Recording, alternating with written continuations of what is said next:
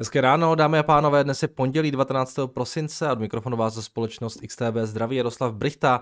Eh, tak máme za sebou velmi důležitý týden, eh, teď nám začne trošku už taková vánoční pohoda na trzích, trhy sice budou samozřejmě otevřeny, ale už se tak jako toho moc neočekává. Ten minulý týden byl nabitý důležitým makrem, byly tam fundamenty, byly tam CPI z Ameriky, Uh, byl tam Fed, zasrání ECBčky, Bank of England, pak nějaké ještě další makro z Evropy a ze Spojených států, takže tam to bylo strašně moc a výsledkem je to, že nám akciové indexy klesaly.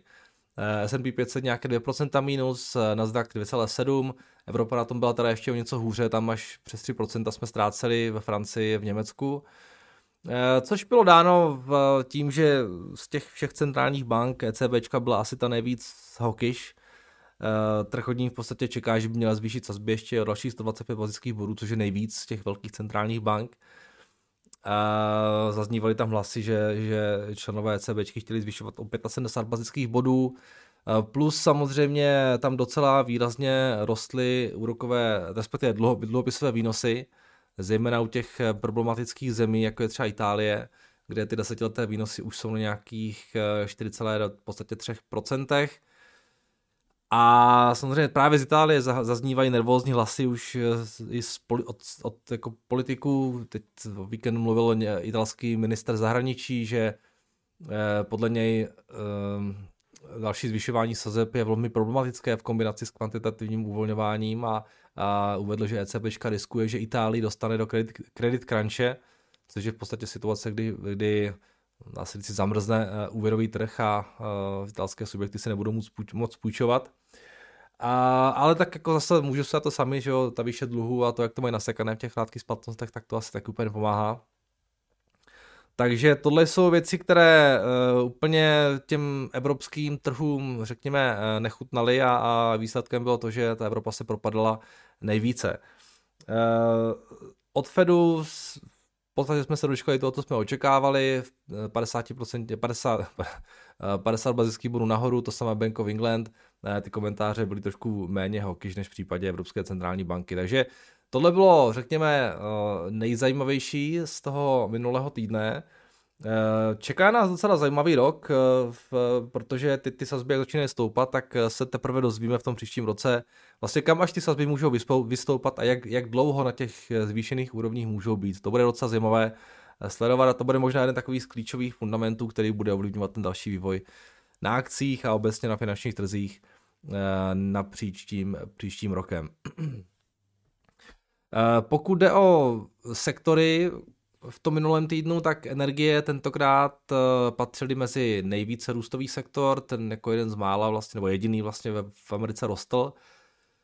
Přidal nějaké procento a půl a potom přes 3% ztráceli sektory jako discretionary nebo communication services, takže eh, ty byly nejvíce ztrátové energie tentokrát, eh, těm se docela dařilo. Um, docela zajímavá situace na Forexu, hlavně teda na euru, které dál tak jako nějak pozvolna spevňuje, právě díky těm vysokým úrokovým sazbám, ale paradoxně ty, právě ty vysoké úrokové sazby jsou právě ten problém pro eurozónu, takže uvidíme, jak dlouho tady tohleto vydrží, ale jinak na FX taky v tom minulém týdnu Eh, docela klídek a ta veškerá volatilita se soustředila eh, na ten akciový trh a eventuálně na trh z dluhopisy. Eh, ještě takový jenom rychlý pohled na to, jak dopadly ty páteční data v Americe a v Evropě. Tam byly zveřejněny ty PMI.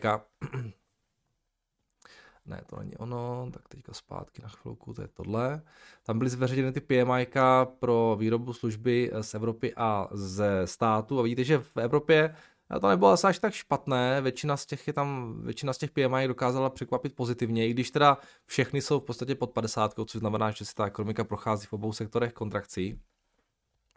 Eh, ve Spojených státech to bylo eh, rovněž pod 50 a tam to bylo trošku horší, než se očekávalo u toho PMI, eh,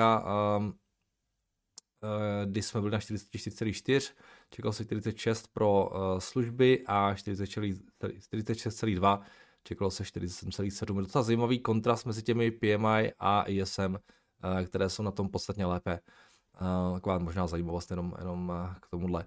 Jinak, co mě tak dál zaujalo z toho minulého týdne, respektive z víkendu, Narazil jsem na docela zajímavý grafik od Nielsenu. Oni každý týden zveřejňují to, jakým způsobem vlastně lidi sledují televizi a kolik tráví u televize času.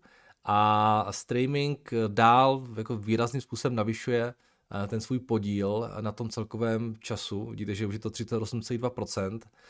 Cable je, to je teda v Americe, cable je nějaký 31,8 a broadcast je nějaký 25,7. Proč to říkám? Říkám to, protože eh, to není tak dávno, eh, byl to musím v červnu, co streaming poprvé překonal eh, cable a stal se jedničkou a teď už, teď už je tam rozdíl 6%. Jo. Takže opravdu ten, ten podíl toho streamingu roste poměrně výrazně. A když jsem se díval ještě zpětně na to, jak to bylo rok zpátky, tak loni tohletou dobou byl streaming pouze 27% a cable byl 37. Jo. Broadcast ten se tak nějak drží, ten byl 26. Takže opravdu během toho roku v podstatě se jako dramatickým způsobem změnilo to, jakým způsobem lidi sledují televizi a, a ve prospěch toho streamingu a tenhle ten rozdíl se dál eh, poměrně výrazně znavyšuje, takže je taková, taková zajímavost. Dále eh, četl jsem o víkendu docela zajímavý článek o tom, že eh, na Wall Street Journal to byl, tuším, zajímavý článek o tom, že zatímco individuální investoři dál sypou vlastně do akcí peníze, Eh, tak portfolio manažeři, hedge fund manažeři se z trhu dál spíše stahují. Eh, dokládá to má skutečnost, že do různých podílových fondů a ETF jenom letos přiteklo nějakých 100 miliard dolarů, což je třetí nejsilnější net inflow v historii. Eh, vyšší byl pouze loni a v roce 2013 a vemte si, že to je jako v skutku pozoruhodné v roce, kdy, který je v podstatě z hlediska výkonnosti akcí jeden, je, e, na cestě stát se tím nejhorším za poslední dekádu. Jo. Takže nejhorší rok za posledních deset let, ale takhle, takhle, velký, takhle velký inflow do těch, těch, těch takových těch instrumentů, který využívají prostě ti normální menší investoři. Jo. Hedžové fondy naopak ty své pozice spíše likvidují, což ale zase, když se nad tím zamyslíme, e, tak je to e, docela pochopitelné vzhledem k tomu, Eh, jak se vyvíjí úrokové sazby a vzhledem k tomu, že hedžové fondy vlastně využívají leverage podstatně, podstatně více než eh, menší individuální investoři. Takže eh, tady teda individuální investory ty vyšší sazby zase až tak nebolí, ty hedžové fondy ano. Kdo je, kdo je na tom, kdo má pravdu, se dozvíme až časem, ale bylo by to teda zajímavé, kdyby fakt dostal nějaký soft landing a soft landing a ty, ty hedge fundy by se tam museli vracet a a možná poprvé v historii by to byli ti, ti eh, individuální investoři, kteří by na tomhle Vždycky se říká, že ti profici prostě, že jo, z toho trhu odchází dřív než, než ti individuální a ti potom to platí všechno, ale uh, jestli to bude takhle i teď, tak to samozřejmě uvidíme, ale bylo by zajímavé, kdyby opravdu byl, kdyby to byl ten soft landing a, a to těm individuálním investorům takhle vyšlo. Takže taková zajímavost, že, že ty peníze z jedné strany tam stále tečou a uh, za ten výprodej na těch trzích jsou v podstatě zodpovědní hlavně ti profici a ti, kteří hold prostě musí asi taky trošičku uh, likvidovat ty své pozice, protože jak tomu ten trh a ty, ta výše úrokových sazeb nutí. Uh, potom, co mě tam ještě zaujalo, tak uh, přes víkend přicházely jako další zajímavé informace o tom, uh, o, dal, další zajímavé informace o tom, že si Čína Eh, po tom uvolnění covid pravidel prochází zatím nejsilnější vlnou covidu od začátku pandemie. Ehm, je to ale všechno z neoficiálních zdrojů, protože podle oficiálních čínských dat, prosím pěkně, tak v zemi na covid nikdo nezemřel už od 4. prosince, eh, ale třeba FC se dotazovalo lidí v jednom z pekingských krematorií, kde prý jenom minulou středu eh, prošlo kremancí 30 lidských 30, 30, 30, 30 lidí, kteří zemřeli na covid. Eh, v Reuters pak informovali o tom, že hřbitovy v Pekingu jsou taky zalceny a nestačí pohřbívat. Takže jo, samozřejmě CCP si jede to svoje, ale realita asi bude někde jinde, ale těžko se dobrat toho, jak přesně vážná ta situace v Číně je, protože prostě nejsou žádné data, jsou fakt jen takové sporadické informace od těch jednotlivých uh, novin a agentur a tak dále. Takže uvidíme, co v tomto modulu se v Číně bude dál dít, ale to rozvolňování tam pokračuje a zjevně vlastně řada lidí, eh, jo, jsou tam prostě rekordní čísla, velmi pravděpodobně, co se týče nemocnosti a nakažených a tak dále a umrtí. Takže tohle je taková zajímavost, ale to, ten, ten COVID reopening, tak to je určitě story, která spíše, řekl bych, tomu sentimentu v té Asii a zejména v Číně pomáhá. No, jinak eh, k, toho, k tomu minulému týdnu více nemám. Pokud jde o tenhle ten týden, tak jak jsem tak naznačil, tak už to nebude taková divočina jako v tom minulém. Což ale neznamená, že ty trhy nemusí být volatilní. Už byly tady jak tři roky zpátky svátky, kde byly extrémně volatilní, nebo čtyři, ale většinou je tam na těch trzích klídek. Uh, pokud jde o nějaký ten makrokalendář, tak uh, dnes tam v podstatě nic moc nemáme. Zítra máme Bank of Japan zasedání, Eh, ve středu je tam CPI jako z Kanady. A spotřebitelská důvěra z Ameriky, ve čtvrtek eh, jenom revize HDP v Americe a v pátek HDP eh, Kanady, takže tohle už bude takové trošku volnější. Budou tam i nějaké korporátní data, mám pocit, že reportují tenhle ten týden FedEx, Nike a nebo taky Micron by měl reportovat, pokud se nepletu, takže to může být docela zajímavé. No a jinak uvidíme, no, uvidíme, eh, co nám ty tady budou v tomhle týdnu vyvádět. Když se podíváme ještě na FX, tak eh, z těch dalších měn mimo euro ta situace je docela, řekl bych, stabilizovaná. Libře trošku uškodilo to zasedání Bank of England z toho minulého týdne, ona ta banka byla asi nejvíc tak jako, nebo nejméně hoký, řekl bych, z té, z té vlaky trojky. Japonec ten se tak nějak plácá na těch 136 pořád, Kanaděn se taky plus minus drží, Uh, Austral, Novozélanděn taky, takže tam nejsou nějaké úplně velké změny. Kačka nějaký 22,79 momentálně. Uh, stříbro, teda zlato 17,90, stříbro nějaký 23 dolarů za unci a ropa kolem 75, takže tady taky žádná velká změna, no a tohle jsou potom ty indexy. Uh, bit, Bitcoin stále teda zpátky pod 17 tisíci, Ethereum 1176. Tak jo, já myslím, že je to ode mě asi všechno. A pojďme se ještě mrknout teda jenom na ty futures, co dělají dnes ráno. Eh, v podstatě stagnují, tam, tam není žádný pohyb, takže vypadá to, že ta pondělní sánce měla začít relativně v poklidu. Dobrý, ode mě to všechno, pojďme se podívat na vaše dotazy, které jsou kde, které jsou tady. Jo, tady Tomáš hodil odkaz na naše povídání o trzích s Danem Vořechovským, takže uh, určitě doporučuji. Bylo to docela, dvě jsme toho sedali a bylo to docela fajn, takže uh, pokud se chcete podívat, tady můžete kliknout zaregistrovat se, můžete se mrknout. Tak, uh, dobrý den, Nardo, děkuji vám za skvělou práci, kterou pro posluchače děláte. Delší dobu sleduji společnost KSB, uh, což je německý výrobce čerpadel,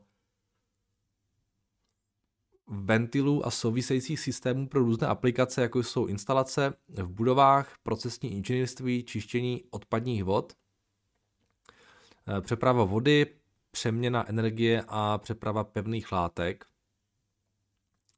Eh, společnost působí ve třech segmentech, čerpadla, ventily a servis. Segment čerpadla zahrnuje výrobu a instalace pro jednostupňová a vícestupňová čerpadla, podvodná čerpadla a související řídící a pohonné systémy. Segment ventilů zahrnuje klapkové, kulové, šoupátkové, regulační membránové a tak dále, prostě ventily, je, je, jakož i související pohony a řídící systémy. Segment servis zahrnuje instalaci uvedení do provozu, spuštění, kontrolu, servis, údržbu a opravy čerpadel. Firma působí po celém světě už 150 let, cirka 15 000 zaměstnanců, Firma mi připadne valuačně zajímavá, s price earnings 6,8, zákazníkům dodává řešení na klíč, které navrhne výrobní a poté vyrobí, ne, navrhne, vyrobí a poté servisuje. Dodávka náhradních dílů. Prosím o náhled na, na data do Bloombergu, případně váš názor. Předem děkuji za odpověď Jan. Jane, díky. Eh, škoda, jste napsal trošku víc k tomu třeba, jaký mají, jaký mají to postavení na trhu, co to vede za lidi nebo něco takového ale můžeme se tak jako v rychlosti podívat, ale já je neznám bohužel, takže moc tomu asi nedokážu úplně eh, říct. KSB říkáte, to budou asi oni teda.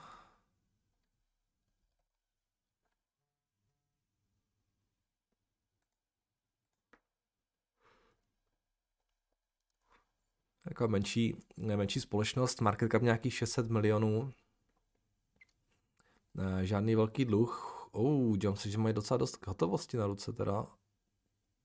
Jo, ještě mají nějaký preferred. Ok, tak ok, ale IVčko je nějakých 440 eh, milionů s tím, že dělají nějakých 90, 100 milionů, že by dělali. Ten příští rok se očekává pár docela levně, když to asi je trošku mimořádná věc, protože většinou se pohybují kolem těch 30-40 milionů na tinkám, což by odpovídalo jo, ten to multiple trošku by byl potom vyšší, ale z nějakého důvodu Bloomberg očekává uh, příští rok 100, příš, přes příští rok konce 122, tak to pokud by byla pravda, tak samozřejmě ta valuace vypadá moc hezky. Takže možná máte nějakou pěknou value akci. A pokud teda tohle je realistické, nevím, nejsem schopný to posoudit.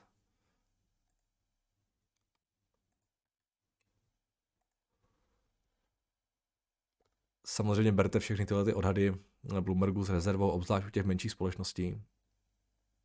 Uh, historie by tomu úplně moc nenapovídala, že by měl dělat tolik peněz a s nějakým jako dramatickým růstem se tady nepočítá, takže to vypadá, že z nějakého důvodu a když nějaký růst tady, nějaký růst tady je, no tak 5, 4, to asi možná bude stačit tomu, aby tam dosáhli ty marže tady nějak jako moc neočekávají, že by měli nějak expandovat. Takže takhle to je, no takhle to mají v Bloombergu, já nevím, fakt neznáme, takže, ale pokud by to byla pravda, tak je to asi docela, docela fajn. Tak díky za tip a případně uh, se může někdo inspirovat a trošičku udělat nějaký větší research. Uh. Tak, uh, mám otázku, bude někdy na XTB možné nakupovat frakční akcie? No, mělo by to být možná letos, ne, příští rok, letos už to asi nestihnou. Ale já přesně nevím kdy, tak eh, když tak zkuste eh, na někoho ze salesu nebo na někoho jiného, kdo o tom, tom ví víc než já, což jsou asi všichni XTBčku úplně. Tak, dobrý den, Jardo, děkuji za vaše komentáře, které mi pomáhají se orientovat na trzích. Rád bych se vás zeptal, jaký máte názor na akcie Novavax, které ve čtvrtek odepsali 34% a zdají se mi nyní poměrně levné na nákup, díky. Uh, Viděl jsem, že tam byl nějaký velký propad, ale teda přiznám se, že nevím, co to způsobilo. Minulý týden se to propadlo, mám pocit docela dost, ne? Se nepletu. No, to už skoro nejde vidět v tom grafu, který teda je. To je akcie, která samozřejmě úplně jako extrémně vyrostla na covidu a teďka zase díky tomu úplně extrémně klesla, protože covid už není a ty vakcíny už taky nejsou zapotřebí. A Váně, no co to tady bylo v tom týdnu, je to tam? Jo, to je tady tohle. Spadlo 22% after UK supply agreement cut in half. Jo, jasně, tak už asi nepotřebují vakcíny. No, tak pořád ještě asi nějaký dojezd tady tohle, ale zase asi už je všechno úplně zapresované, eh, asi už nějak jako o moc horší zprávy už, možná, já nevím, já to zase tomu zasleduju. Když cut in half, tak možná ještě můžou to úplně katnout, tak možná tam ještě nějaké špatné zprávy můžou potenciálně přijít. A každopádně ta firma není úplně zisková.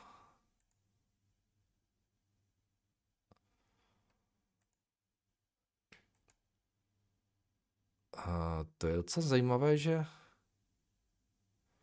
já teda nevím, jo, fakt úplně, úplně neznám, ale teda oni nebyli v zisku ani během toho covidu? To je docela překvapující. Jinak teda před covidem 18 milionů revenues. Jak to, že nebyli v plusu ani během toho covidu?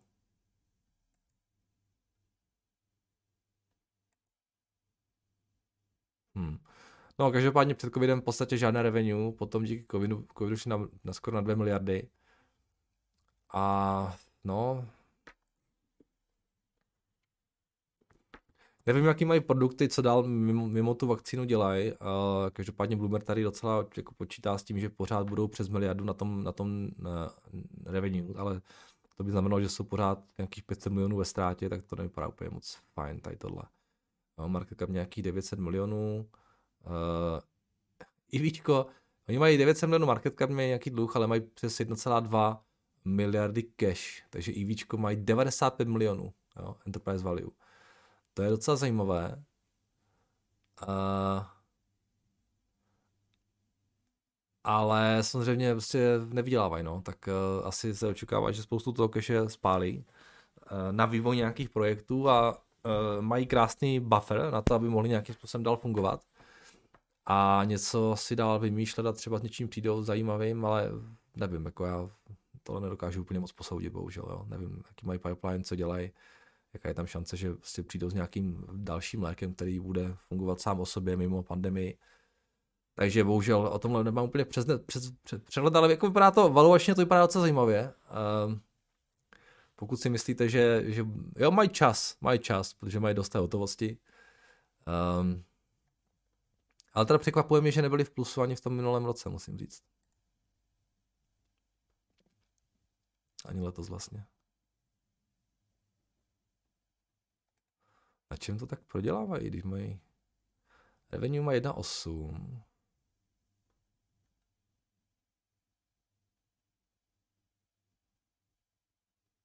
Operating expenses. No jasně, no, tak oni jdou 2 miliardy do R&D. To je úctyhodné. Tak snad toho něco dobrého vypadne. No. Oni mají 1,9, 1,9 miliardy revenues a 1,9 miliardy na do R&D. To je commitment tady tohle teda.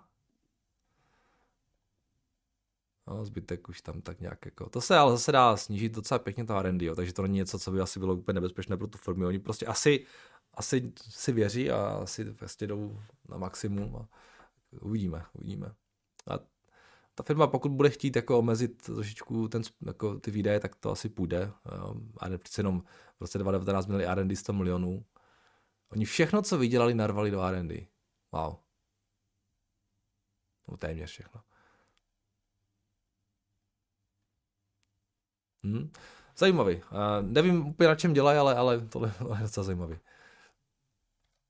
Takže nemám názor, nemám názor. Ani nějak pozitivní, ani negativní. Já znám tak moc dobře. Ale možná si přečtu, co, co nad čem dělají, protože tohle je jako velký commitment na to R&D. Tak, uh, jestli někdo něco víte o tom Novavaxu, zkuste se trošku rozepsat, to by, docela, to by bylo docela zajímavé. A vím, že to je taková populární akce, tak možná tady někdo se chytne a něco zajímavého tam tomu napíše. Tak, kde jsme skončili? Uh, tohle jo. Tak zdravím, Merdo, chci se zeptat na zajímavou účetní operaci u francouzské firmy Veralia.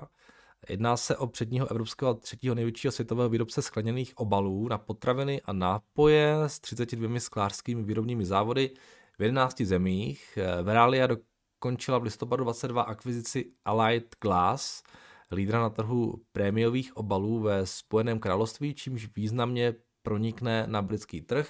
Letos v prosinci spustila v, uh, program zpětného odkupu akcí v max výši 50 milionů eur, které hodlá zrušit. Není mi jasné, co tímto odkupem sleduje, když vlastně tuto částku vyhodí komínem. Napadla mě jenom úspora na vyplácení dividendy. Eh, můžeš se prosím mrknout do terminálu, jak to ekonomicky funguje. No, tak to je klasický buyback, Vladimíre, to rozhodně nejsou peníze vyhozené komínem, i když někdy můžou, no to je vlastně pravda. Uh, buybacky jsou jedním z nástrojů, jakým způsobem vracet peníze akcionářům a to tím, že vlastně ta firma kupuje sama sebe, to znamená zvyšuje váš podíl, který v té firmě máte. Jo? Pokud máte prostě nějaký podíl, třeba procento a firma skoupí polovinu svých akcí, tak najednou máte 2%. Jo? A to znamená větší, větší podíl na dividendě, větší podíl na earnings. Um,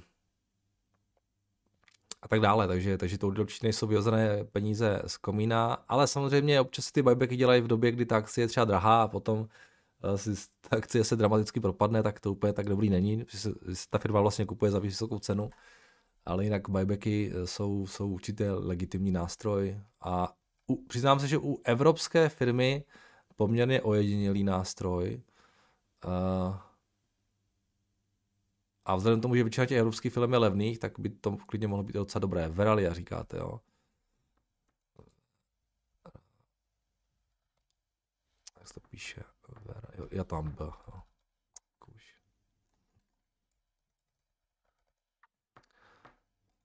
Takže se na ně pojďme podívat. Uh, pokud, pokud je nějaká evropská firma, která uh, vydělává, tak buybacky jsou podle mého názoru na místě, protože ty valuace v Evropě jsou docela nízké. Tihleti teda mají 3,7 miliardy market cap, 5 miliard EV, dělají nějakých 350 až 400 milionů. Na, net income, takže to není uh, úplně, řekněme, nejlevnější, ale je to v pořádku. Na Evropě jsou určitě levnější stoky, uh, které taky jako vydělávají peníze.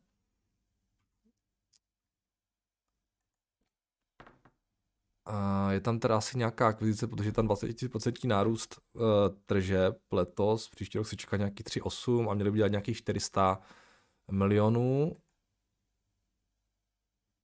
A pak možná ještě víc, pak jak na tu akvizici trošku zapojí do toho biznesu. Takže řekněme 400 milionů, uh, nějaký 12 násobek, pokud bereme ten multiple na enterprise value, uh, méně než 10 násobek, pokud se bavíme o market capu.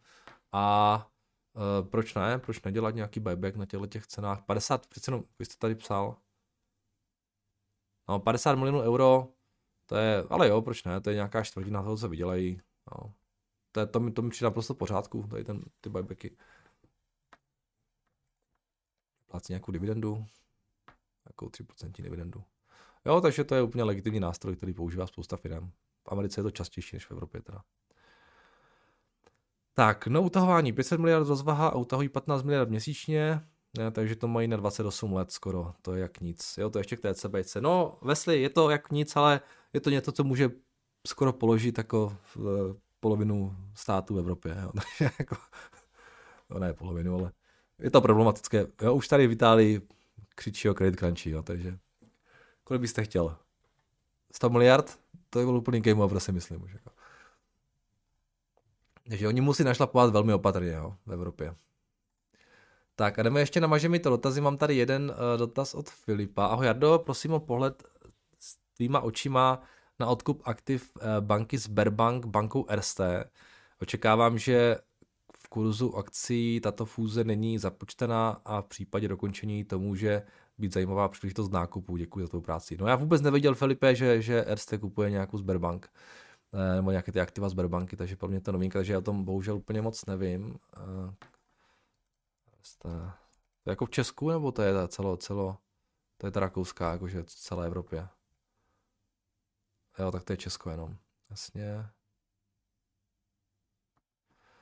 OK, ale bohužel já, já fakt jako v tomhle se, v tomhle se nevím vůbec, jak je to velké, jaký je to podíl, takže ukažte jenom tak pro zajímavost, budeme se podívat na RST.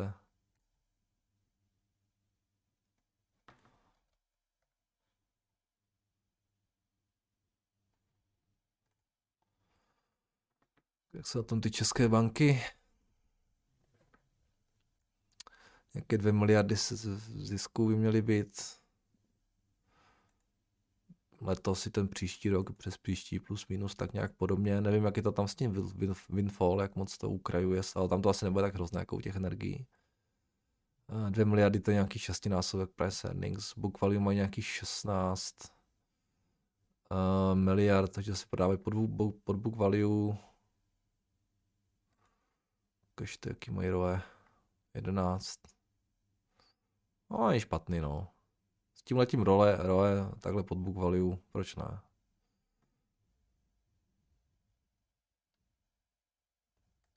No. Pořád si stojí za tím, že v Americe jsou mnohem lepší banky s mnohem větší cenou, ale, ale uh, proč ne?